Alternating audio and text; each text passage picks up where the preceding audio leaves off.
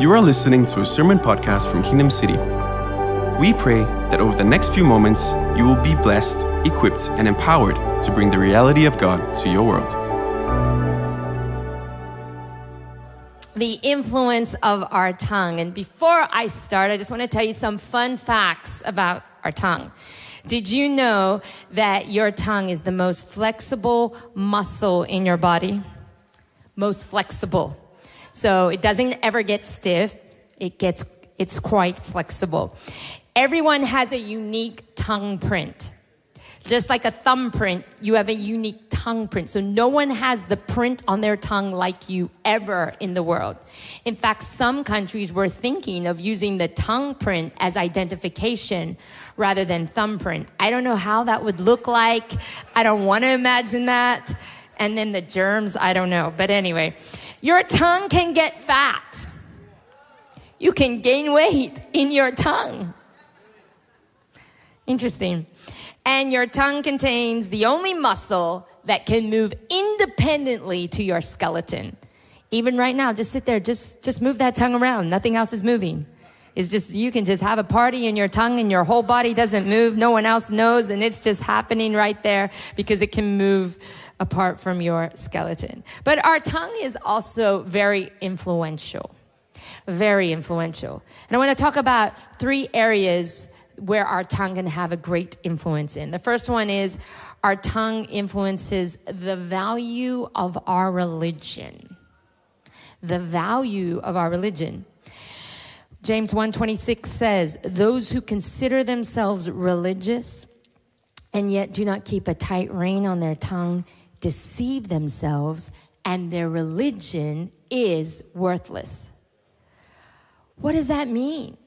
That means that we could pray every day, we could fast, we could come in here, sing worship, go to all the services possible, watch all the YouTube online. But if we don't hold a tight rein on our mouth, it's all worthless. We can have an encounter with God and then go out there and gossip or swear or use our words in a bad way. And then the Lord sees what you've done as worthless. The, um, Passion Version uses the description as shallow and empty. Your religion is shallow. Your relationship is shallow and empty when we don't hold a tight rein on our tongues, how many times have we like given our opinion? you know, or, or said what we think. We haven't held back. And our words create. We are from a God who used words to create. He said, uh, Let there be light, and there was light. We are made in His image. Therefore, our words create. We can curse and we can bless. We can curse people. We can curse ourselves. We can curse our nation. We can curse our family. We can even curse our church with our words. James 3 7 says, All kinds of animals, birds, reptiles, sea creatures are being tamed and have been tamed by mankind. But no human can tame the tongue. It is a restless evil full of deadly poison. With the tongue, we praise our Lord and Father, and with it, we curse human beings, those who've been made in God's likeness. Out of the same mouth come praise and cursing. My brothers and sisters, this should not be. Can both fresh water and salt water flow from the same spring? My brothers and sisters, can a fig tree bear olives or a grapevine bear figs? Neither can a salt spring produce fresh water. Salt water and fresh water can't come out of the same source. So if we think we are letting out fresh water, it may just be salt water tainted because it can't come out of the same source. That's what the Bible is saying. You know, we say things like, they'll never change my wife, my husband will never change. Well, you just curse them. That's right, they won't change because you're cursing them. Or, I'm such an idiot. Why are you telling yourself you're an idiot? You are made in the image of God. You shouldn't be saying that you're an idiot. I wish they were dead. That's a scary one. How about, I'm so stressed? I'm so stressed. You know, when we declare I'm so stressed, and I felt the Holy Spirit speak to me about this when I was constantly saying, I'm so stressed, I'm so stressed. I felt the Holy Spirit say, when you say that, you're opening up the demonic to make you more stressed. They're like, hey guys, she's stressed. Let's make it even more stressful for her. Let, let's let her be a prophet. let's let her prophesy. She is stressed. And so your words can create. Um, we can either create demonic oppression over us or angelic hosts on our behalf to fight for us, all through our mouth. When I was working in the IT industry, there was a guy I worked with, and he used to call me these names, and they were names that are swear words. So whenever I walked in, he'd go, Hey, blank, blank, you can fill in the blank. And uh, every time he said it, I always felt that, oh, like that just heaviness would come over me. And he would say it when I would call him, hey, blank, blank, or when I'd walk into the room, hey, blank, blank, or I'd ask him a question. It was all the time. And I really struggled uh, to, to love this guy or to even want to um, be friends with him because of how he treated me. I was getting angry with him, frustrated with him, and I was telling my mother about this. And she said to me, Why don't you, every time he swears at you and calls you those names, bless him back? She said, the, Bible says, bless your enemies. I said, bless him back. She said, yeah, just say back at him, God bless you. I was like, okay, well, I mean, what else, what other option do I have? I can keep feeling depressed every time he labels me, or I can try this. So the next time he, he did it, I looked at him and went, God bless you. And he went, what? Did you blank blank say God blank bless blank me blank blank? I was like, yeah. Anyway, I kept doing it. Every time he said it to me, I go, God bless you. And as I began to say that over him, I felt like there was an angel in between us that was stopping his cursing, his labeling from getting to me, and it wasn't affecting me anymore. And what the great thing about this was was after 2 months of continually blessing him, one day he comes in and he goes, "You know, you're such a no, wait, God bless me. God bless me. And we turned that whole situation around. I was able to bring him to church. I don't know if he received Christ, but amen, still believing for his salvation. But you can turn things around. You bless when the curses come, you can bless. Our tongue influences our enjoyment of life. 1 Peter 3:10 for the scripture says if you want to enjoy life and see many happy days keep your tongue from speaking evil and your lips from telling lies. Do you enjoy life? Do you enjoy your spouse? Do you enjoy your children? Do you enjoy work? Maybe it's not the devil, maybe it's our mouth that is making us unhappy. Proverbs 21 23. Those who guard their mouths and their tongues keep themselves from calamity. I definitely want to be kept from calamity. Is my tongue giving me more calamity in life? The Passion Version of the same verse says, Watch your words and be careful what you say, and you'll be surprised at how few troubles you'll have. How many troubles do you have at home, at work, at church, in your connect group that may be caused by words, caused by your tongue? Because your tongue can influence the enjoyment of your life. You know, sometimes we can tend to nag our children and we think we're doing the right thing and we can tend, do this, do this, do this, do this. And then it causes resentment and anger. And it's not an enjoyment to parent them. And it's not an enjoyment for them to have you as a mother or a father because we're constantly getting into them because that happened to us. We grew up maybe in a home where our father or our mother did, why are you doing this? Why are you dressing like that? Why did you get those bad grades? Why, why, why? And this is like constantly like a damper and enjoyment is taken out of family. We're supposed to enjoy family. It's supposed to be a place of peace and love and joy. You know, I, um, I have a son who um, I'm always encouraging to read the Word of God too, because he needs the Word of God in his heart. And I was nagging him, and every time I get up, I'd go, have you read your Bible yet? Have you read your Bible yet? Have you read your Bible yet? And it was just this constant nagging of, have you read your Bible yet? Because that's the way he needs to read his Bible. And so I've got to make sure because I'm his mother that he reads his Bible. So I'm like, have you read your Bible yet? I mean, have you read your Bible? And it, son, one day he turned around and he said to me, Mom, stop it. You're making me hate the Bible. I was like, what? I'm making you hate the Bible. Yes, every time you nag me on this, have you read your Bible? I don't want to read it. And I went away and I felt the Holy Spirit say, back off. Back off. Leave him to me. I was like, mm. So the next day I got up and I'm like, mm, want to ask him so badly. He's playing Xbox. I just want to ask him, but I'm not going to. Holy Spirit, I, I trust you. You're going to speak to him. He's going to get the love of the word of God from you, not from me bashing him with my words.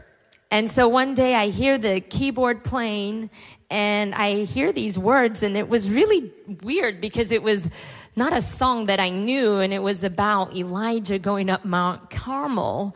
I was like, what kind of song is this? So I went into the study where he was. He was on his father's keyboard and he was playing and I opened the door a little and there he was with his Bible on the keyboard singing as he was playing the keys. And I was just like, and he turned around and looked at me, and I was like, What are you doing? He said, Mom, the, I, he said, I felt God speak to me and tell me to read the Bible with something I enjoy. And I enjoy playing the keyboard. So I'm just doing it together. I was like, Great, great idea. I left and I was like, It's so much easier when the Holy Spirit is involved. And sometimes as parents, we can just want to say and we want to do, but we got to back off and just let the Holy Spirit encourage them. Billy Graham says this guard your tongue and use it for good instead of evil. How many marriages or friendships have been destroyed because of criticism that spiraled out of control? How many relationships have broken down because of a word spoken thoughtlessly or in anger. A harsh word can't be taken back. No apology can fully repair its damage.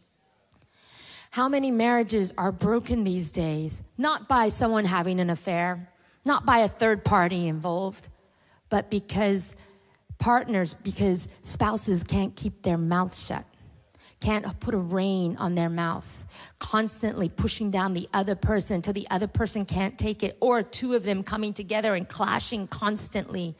And there's no humility and throwing words at each other and curses at each other and anger at each other. We can only take so much of it. So marriages are breaking down. Children are living in homes with one parent because we're not keeping a rein on our mouth a lot of times. We're not changing it. You know, I could tell you so many stories of how many fights I've had with my husband that have been caused by me not keeping my mouth shut. You know, I, I tend to sometimes get really angry and just say stuff, right? That just comes out of who knows where.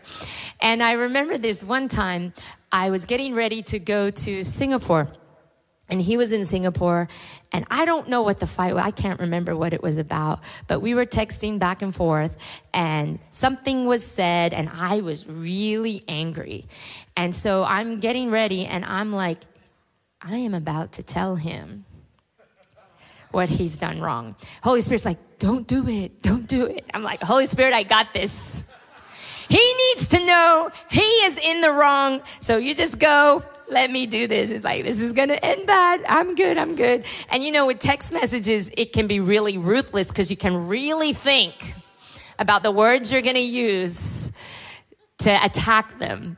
And you know what affects them. You know things you can say that will really rattle them.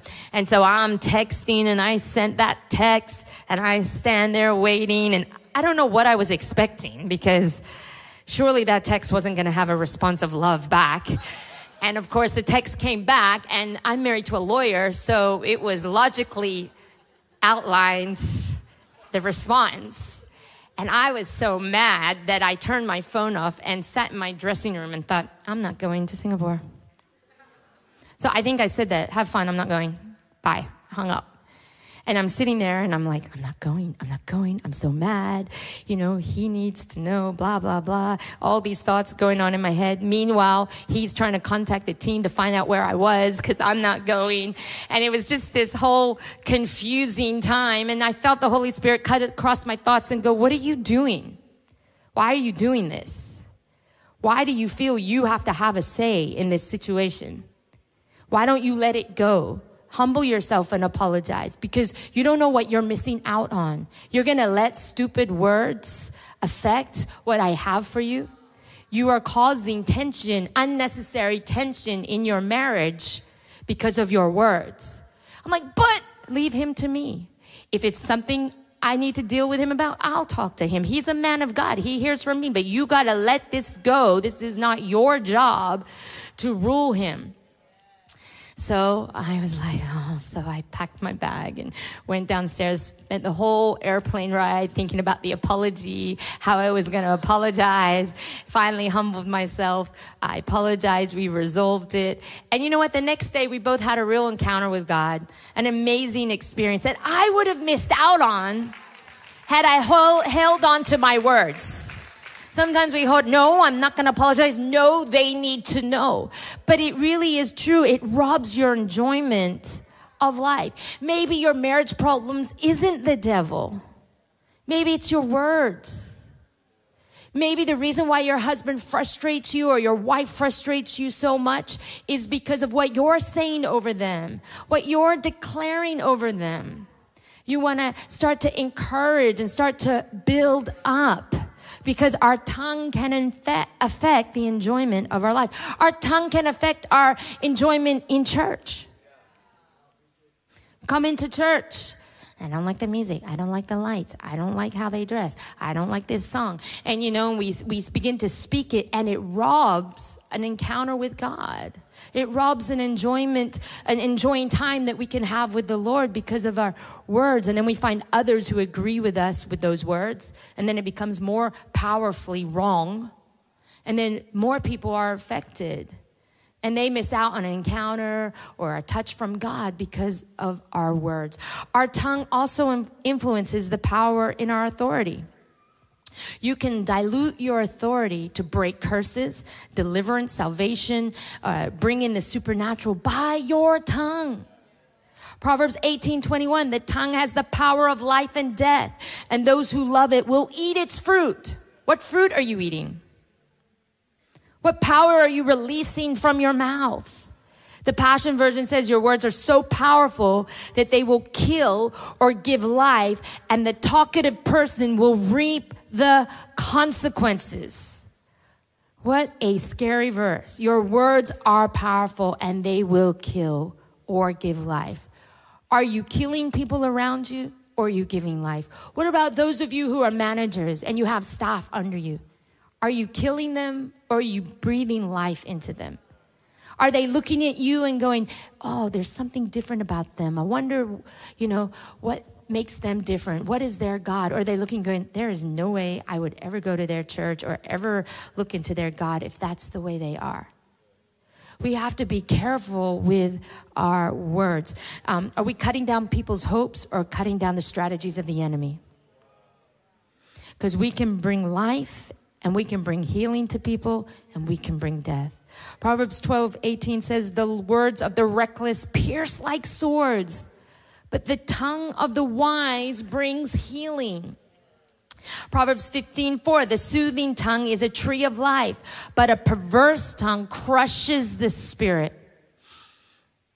Think about how you have felt when people have said crushing things to you, labeled you, said bad things to you, how it has crushed your spirit. Ephesians 4:29, do not let any any unwholesome talk come out of your mouths, but only what is helpful for building others up according to their needs, that it may benefit those who listen. When we speak, are we speaking words that are benefiting those who listen? When we're in our connect groups gathering, are we speaking words that are benefiting those who listen, that is building them up? What I'm about to say, you should ask, is this going to build up? Is this going to send them to the cross or away from the cross? I've told mothers who've come for prayer for their children who are away from the Lord, I pray this over them. May everything they say push their child to Jesus, not away from Jesus. Some of us want our spouses to come back to the Lord, our children to come back to the Lord, but we're the ones in the way.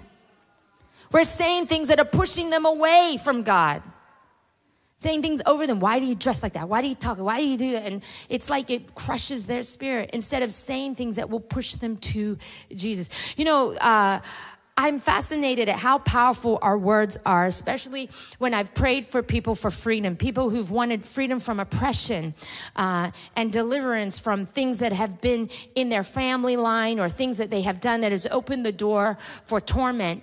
You know, it's their words from their mouth that bring freedom.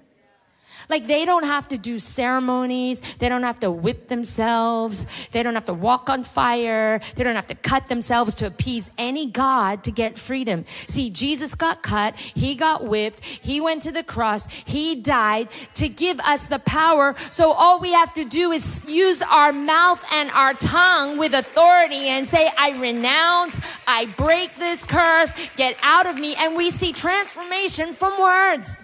It's so easy. It's so simple. It's amazing that we have a God that paid the price to give us power.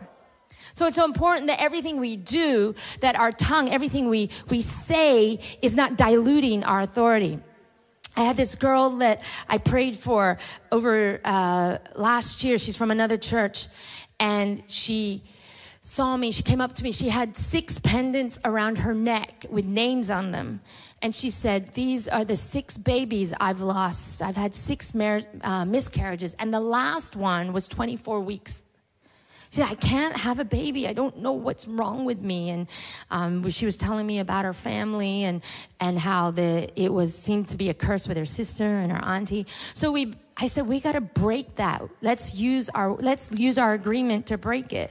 So we broke it in Jesus' name. We broke the curse of death over her. She was very gaunt looking and very skinny and very, just looked really down. And we broke death over her womb. We said, let go in Jesus' name. And I began to encourage her. I said, you walk into the courtrooms of heaven. You break everything in your family. She did it. She did it with me. And then she DM'd me just a few months ago to tell me she she is seven months pregnant. The doctor is so happy. He said, You have a healthy baby. The curse is broken in Jesus' name. And it was all done by her tongue, by the words that she spoke. There is power in your words. You know, there was a battle won by using the tongue. Jehoshaphat in first in Second Chronicles 20 is a story of how these enemies were heading towards Israel. Three enemies had combined, armies had combined to come against Israel. And Israel was smaller. They had more money, these enemies, more power, more weapons, more everything. And they were coming against Israel. And Jehoshaphat gathered the Israelites together. And the Lord spoke to Jehoshaphat and said, I will be with you.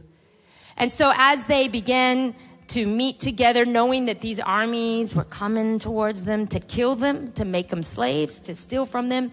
They began to use their tongue, their words, to lift up praises and worship. What I love about this story is they didn't sing, Oh God, save us. Oh God, we're going to die. No, if you look at what they said, they said, Oh Lord, your love endures forever. You are a faithful God. They began to use adoration with their tongue to their God and began to love Him, singing together in unity. And as they did that, these armies that were heading towards them, the enemy sends confusion to them and they start turning on each other and they end up fighting each other and end up, um, most of them getting killed. A messenger comes running to Jehoshaphat and tells him, and they, they're like, What?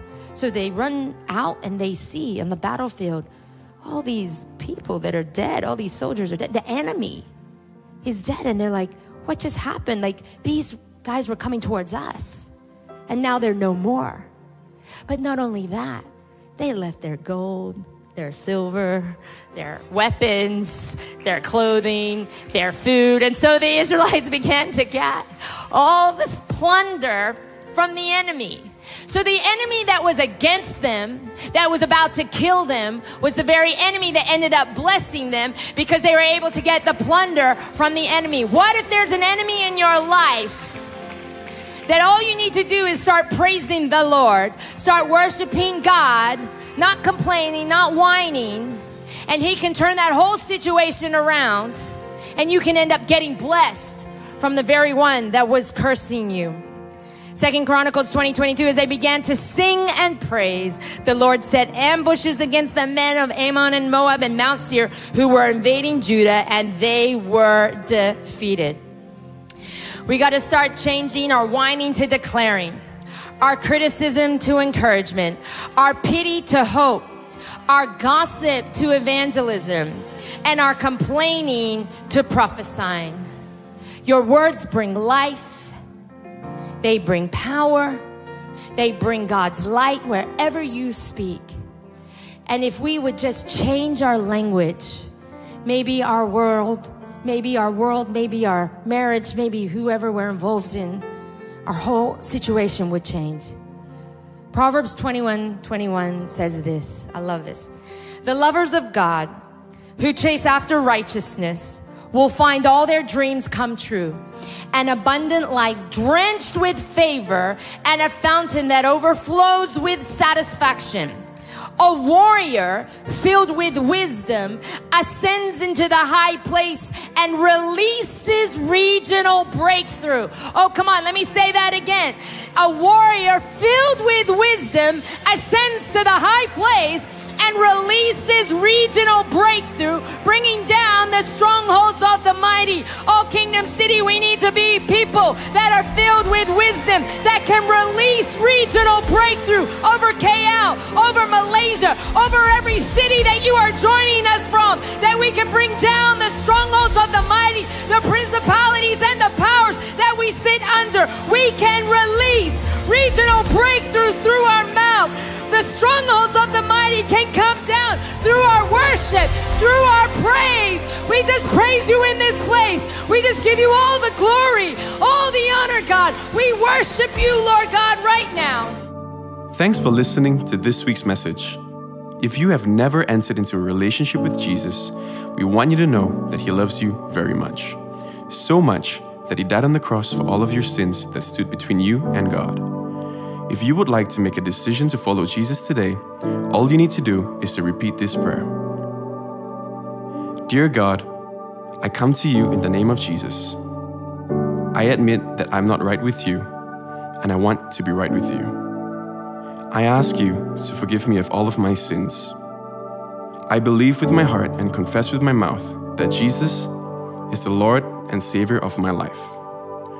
Thank you for saving me and making me your child. In Jesus' name I pray. Amen. If you prayed that prayer for the first time, or if God has done anything in your life because of this podcast, we would love to know. Email us at testimony at kingdomcity.com.